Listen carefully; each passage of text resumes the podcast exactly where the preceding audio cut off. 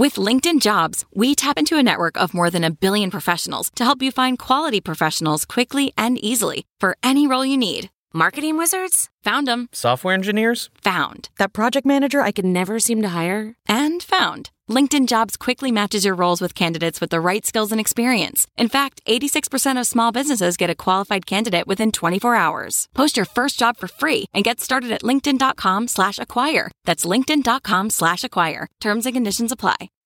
Welcome to Money for the Rest of Us. This is a personal finance show. It's on money, how it works, how to invest it, and how to live without worrying about it. I'm your host, David Stein. Today is episode 212. It's titled Trade Wars Increase Prices and Poverty. Late last week, President Donald Trump imposed tariffs for the first time directly on China.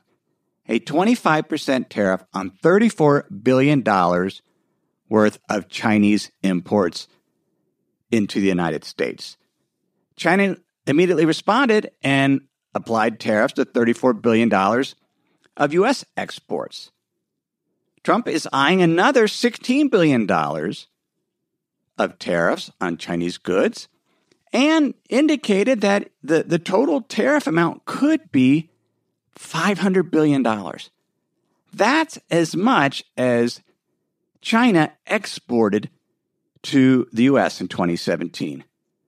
Total imports from China was $506 billion that year. The U.S. exported $130 billion. And so the trade deficit was $375 billion. The biggest imports from China, 167 billion of computers and electronics. And then other big items, electrical equipment, apparel, machinery, furniture. Whereas the US is exporting its biggest export, about $15 billion, are farm crops, of which 60% are soybeans. And we'll get to soybeans later in this episode. Why does the US run such a huge trade deficit with China? Well, first, China has a lower standard of living. Workers are paid less, which means the Chinese can make things more cheaply. It's cheaper to buy stuff in China. If you live in China, the cost just aren't as high. And what's happening is so much easier to get things from China. Have you been on Alibaba?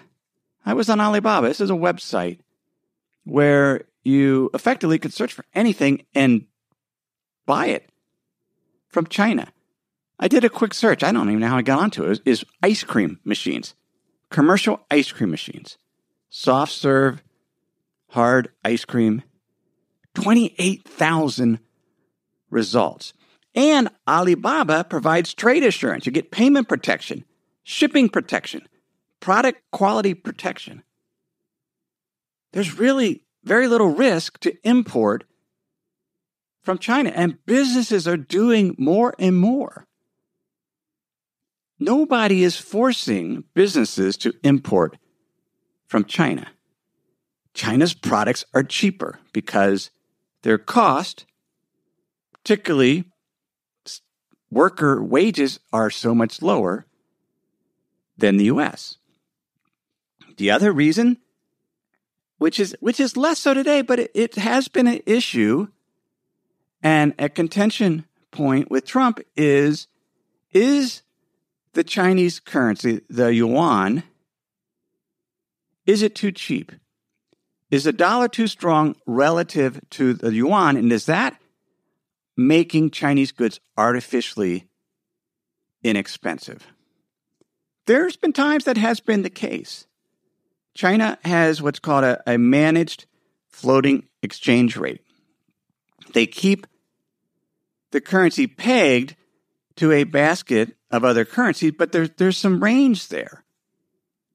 But since April, the yuan ha- has weakened five over five percent relative to the dollar, and it's not right now. If anything, the yuan seems perhaps overvalued if it was allowed to float freely. It's hard to say that, though. But there definitely has been times that, that China has kept the yuan artificially weak, which has made products coming in from China cheaper. I was at a, secondhand store a few weeks ago. I went to a family reunion in Ohio, and there was a book there that I ended up buying, hardback book. It's called titled "The Power Economy." It's by the economist John Oliver Wilson. He was chief economist with Bank of America. This book came out in 1985. So I was in college at the time. Here's what it said. Here's a quote The danger of protectionism is history will repeat itself. Extreme protectionism rose during the 1920s and was a major contributor to the global depression of the 1930s and the Second World War. Trade warfare erupted, and eventually the entire global economy broke down. The United States became insular. The Europeans fought among themselves, and the Japanese moved into Manchuria and began to acquire territories throughout Southeast Asia to secure stable sources of raw materials. The words of British statesman David Lloyd George are as relevant today and stated during those tre- tre- treacherous days in 1933. The world is getting nearer the brink year by year, revolutions by revolution, conference by conference. There was a lot of trading going on in the 1910s. The, the effective tariff, so the tariff on the, the tariff rate on imports into the US in 1920 was 6%. It rose to 20% by the early to mid 1930s. So it was just a series, there was a trade war, there was a series of tariffs against each other that ultimately culminated not just because of the trade war, but certainly had a big influence in the Great Depression. By the 1950s, so after World War II, tariffs were back down to 6%. It rose close to 10% in the 1960s. It was back to 5% in 1985 when, again, there was the discussion should there be more tariffs in this case against Japan? Should there be more protectionism? It wasn't the case. They decided they didn't do it. And so by the year 2000, tariffs fell close to 2%. Now, with this new trade war, if the proposed tariffs just for 2018 were put in place, the, the overall tariff would be back up to 5%. China, the US, and the European Union are the three largest manufacturers in the world. They each manufacture about $2 trillion worth of goods. Back in 1985, China was not one of the top three manufacturers. Japan would have been there. But there's one thing that has definitely occurred because of this ongoing trading, even despite a 5% tariff. Trade reduces poverty. The Economist is an article, article from uh, last year. They wrote In 1981, 42% of the world's population were extremely poor. So, about, you know, a few years before the book came out by John Oliver Wilson,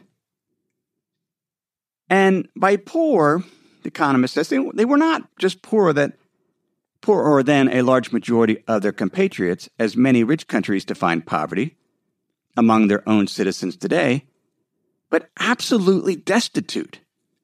At best, they had barely enough money to eat and pay for necessities like clothes. At worst, they starved. 42% in 1981.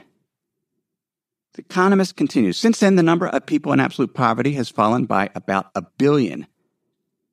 And the number of non poor people has gone up by roughly 4 billion. By 2013, the most recent year for which reliable data exists, just 10% of the world's population was poor.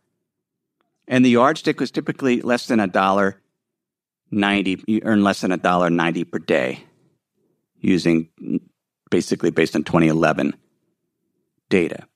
So it's gone from 42 percent in 1981 to 10 percent today because of trade, particularly China increasing the amount of trading that they do. The Economist points out that it took Britain a century from 1820s to 1920s to take their extreme poverty from 40% of the population down to 10%. From 1870 to 1970, Japan took the percent of its population that was extremely poor from 80% down to almost nothing.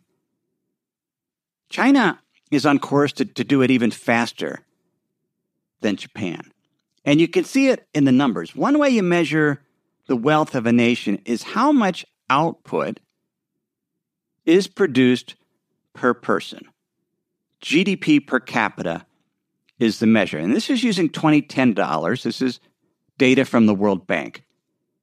World GDP per capita in 1960 was $3,694. By 2017, it was $10,634. Now, let's compare that to the US. US in 1960 was 17,036 per capita output was 53,000 in 2017. China was only $192 in 1960 and it's up to $7,329 today. Again, this this takes out the impact of inflation. This is using constant 2010 dollars. China's gone from 192 the amount of output per person to $7,329. And if we look at it on a, a purchasing power parity basis, essentially factoring in the, the lower cost uh, of labor and just lower cost of living in, in China and adjust for that, China has taken their per capita GDP from $1,500 in 1990 up to $15,300 in 2017.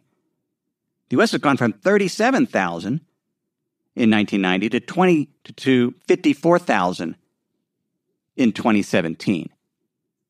Now, the US is, still way more productive in terms of their output per person. 54,000 versus 15,000 for China. And in episode 142, we talked about that. Having higher per capita output, being more productive means you can pay higher wages to not just manufacturers, but everyone else. Accountants in the US make much more than accountants in Mexico or China, even though the jobs are similar. But they make more because the US is able to produce more per person. There's more income to share with everyone. This is important. Here's economist Warren Mosler. Yes, he writes, when we buy imports, jobs are lost. Just as when we replace workers with machines, including lawn mowers, vacuum cleaners, and power washers, jobs are lost.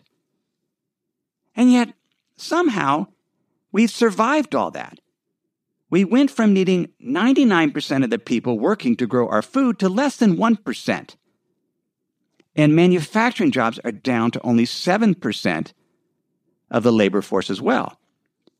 And yet the remaining 90% of us are not all unemployed, as jobs have proliferated in the service sector, where most of those jobs are now considered to be better jobs and generally pay more than agriculture and manufacturing jobs. The trade deficit imports, it, it is huge with China. But that's because there's businesses all over the US buying that. There's consumers buying from China because it's cheaper. Yet, and we've lost manufacturing jobs, but we're still, the US is still producing $2 trillion worth of goods each year manufactured. But they're goods that are manufactured at higher wages because of efficiencies, because of robotics. The US is wealthier because of trade. China is wealthier because of trade. There is less poverty because of trades. And trade wars reverse those trends potentially to where we're not as wealthy and there is more poverty. Global trade is, is very, very complex. It is a complex adaptive system. And focusing on trying to, re- to, to apply tariffs to reduce a trade deficit, it's ineffective and potentially dangerous because of unintended consequences. Before we explore that, let me share some words from this week's sponsors. Sometimes it's just nice to sit back, relax, maybe even take a nap. That's not what you want your money to be doing. You want it to be working hard for you, earning interest, generating returns. That's where the Betterment Automated Investing and Savings app can help. Betterment's technology gives you advanced tools that are built to help you maximize returns. They have diversified portfolios of low cost ETFs that have been constructed by experts, high yield cash accounts where your money can earn 11 times the national average, and automated investing technology like automated rebalancing. These tools can help you reach your savings and investing goals. Betterment is a fiduciary. That means it's their job to act in your best interest. They will never recommend an investment or give you guidance unless they believe it will help you reach your financial goals. So visit betterment.com to get started. Learn more about the high yield cash accounts at betterment.com. Investing involves risk, performance not guaranteed. Cash reserves offered through Betterment LLC and Betterment Securities.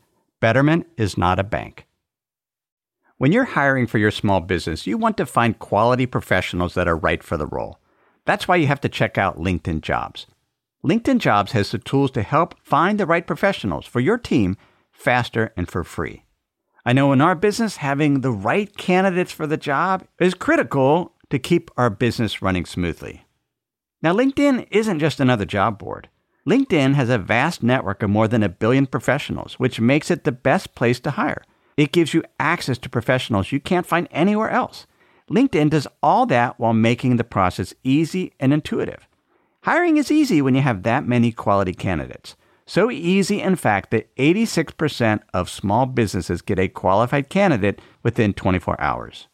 LinkedIn is constantly finding ways to make the process easier. They even just launched a feature that helps you write job descriptions, making the process even easier and quicker. So post your job for free at linkedin.com slash david. That's linkedin.com slash david to post your job for free. Terms and conditions apply. There are two types of unintended consequences. There, there's the good kind, things that just naturally evolve, and there's the bad kind that happen when you start messing or trying to change from the top, top down, a complex adaptive system. Here's an example of the good kind. This is from Karl Popper's book, Objective Knowledge. He writes How does an animal path in the jungle arise? Some animal may break through the undergrowth in order to get to a drinking place. Other animals find it easiest to use the same track. Thus, it may be widened and improved by use. It is not planned, it is an unintended consequence of the need for easy or swift movement. This is how a path is made, even by men, and how language and any other institution which are useful may arise. That's how these tr- this complex trading network, the global supply chain, arose little by little, layer by layer, layer by layer. And, and as a result, as he says, they're not planned or intended. again referring to the animal tracks, and there perhaps no need for them before they came into existence. He says a, a very obvious example is a garden, even though it may have been planned with great care. It will, as a rule, turn out partly in unexpected ways. But even if it turned out as planned, some unexpected interrelationships between the planned objects may give rise to whole new universe of possibilities, of possible new aims, of possible new problems. It's the interrelationships, the connections. That's why Taleb, Nassim Nicholas Taleb, in his book Skin in the Game, talks about we can't just study individual ants. We have to study ant colonies, how they operate. Because the ensemble, he writes, behaves in ways not predicted by its components. It's the interrelationships. And that's just the nature of complex adaptive system. John C. Goodman, in a book I'm reading now on healthcare, perhaps I'm going to do another episode that on that in in the near term. But he writes an interesting in his books called Priceless: Curing the Healthcare Crisis. He writes an interesting characteristic of complex systems is that when you perturb them by passing a law, for example, there are always unintended consequences. The less you know about the system, the more unpredictable these consequences can be. Economic history provides numerous examples of governments that adopted policies in an attempt to improve things but ended up making the situation worse. The tariffs, the threat of tariffs, businesses are already adapting to it. Here's a, an anonymous comment. The ISM, they do a monthly PMI survey, and as part of that, they'll, they'll include some quotes. So this is from the July ISM report. Here's one quote U.S. tariff policy and lack of predictability, along with the threat of trade wars, is causing general business instability and is a drag on growth for investments. This is from an electrical equipment appliance and component manufacturers. Here's from a food, beverage, and tobacco products. Here's what they say. We export to more export to more than 100 countries. We are preparing to shift some customer responsibilities among manufacturing plants and business units due to trade issues. For example, we'll shift production for China market from the US to our Canadian plant to avoid higher tariffs. Within our company, there's a sense of uncertainty due to potential trade wars. When, tra- when tariffs are put in place, companies immediately adapt. Harley Davidson's, they're moving. They have said that they're going to move their production of motorcycles being sold in Europe to Europe to manufacture them there. Here's Oliver Blume. He's chief executive of Porsche and head of production of the Volkswagen Group. It's a quote from the Financial Times. Let me be clear, he says. Wherever it is reasonable to localize, we will do it without hesitation. That means they're going to move their production to wherever they can do it cheapest. Here's Arndt Ellinghorst. He's lead automotive analyst at Evercore ISI. He says the sad truth is that if you impose tariffs, productions will move around.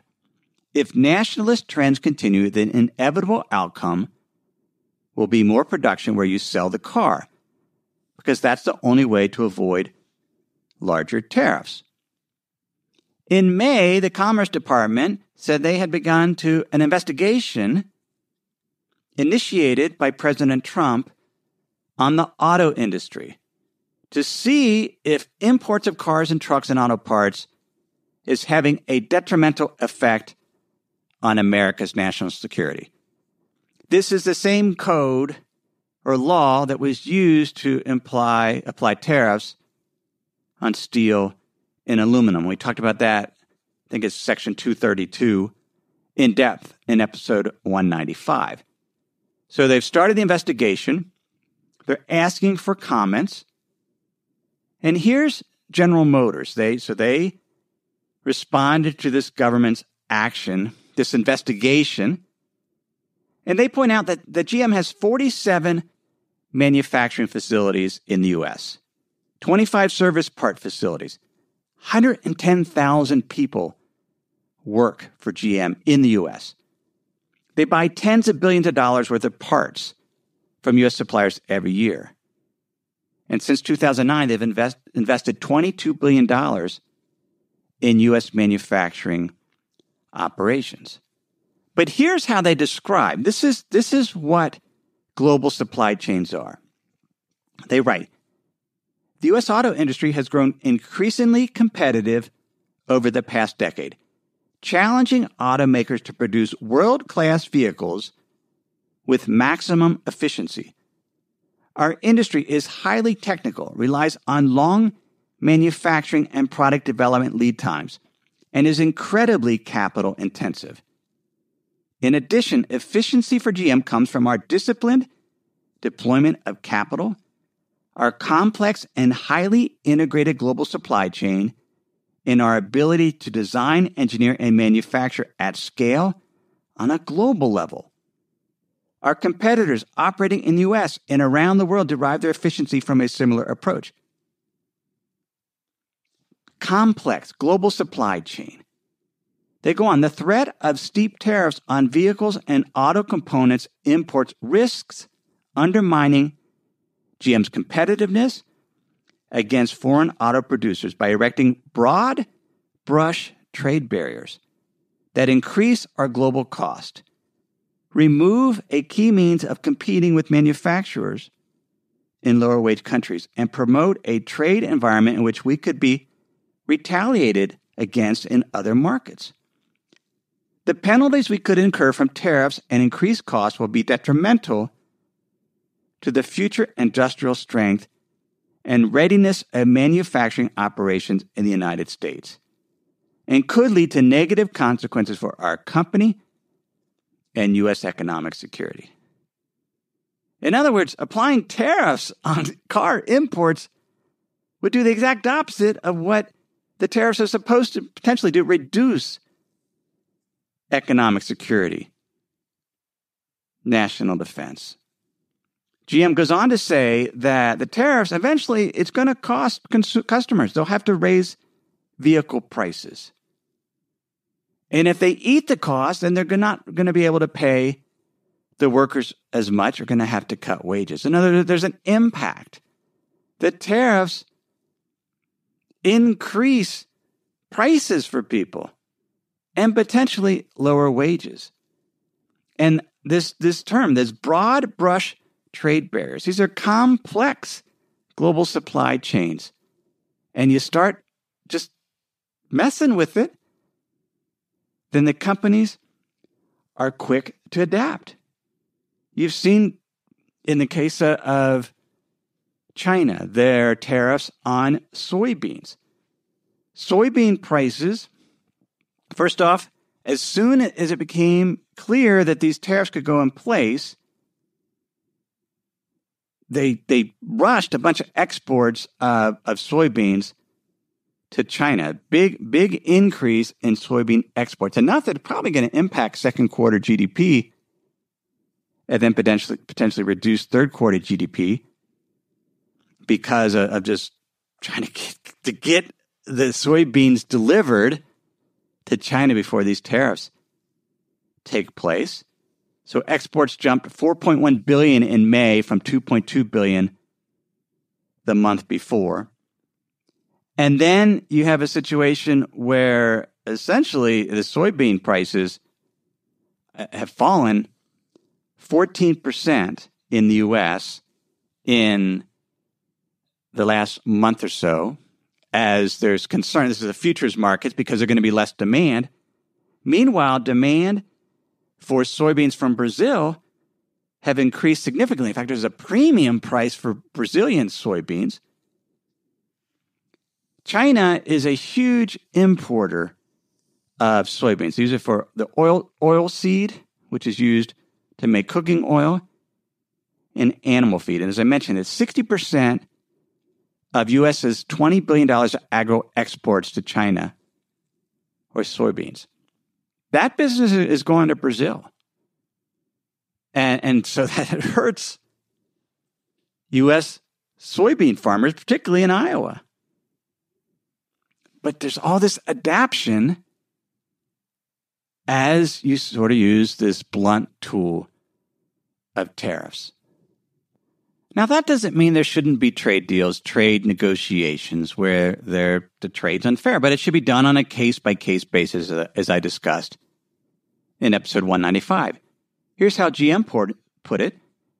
They wrote, We support the modernization of U.S. trade policy, but to remain globally competitive and sustain our leadership in the development of new technologies, U.S. auto companies need U.S. trade deals that recognize the strength that comes from global operations and a global supply chain. Trade is global, and it has made the world richer and wealthier. It has taken millions out of poverty as they focus on producing what they can produce best, often at the cheapest prices. And that has allowed wealthier countries to specialize in what they're more efficient at and pay higher wages. And you can see that in the number as per capita GDP across the globe has increased significantly over the previous decades. So that's episode 212. You can get show notes at moneyfortherestofus.com. Why are there? Sign up, up for my free insider's guide.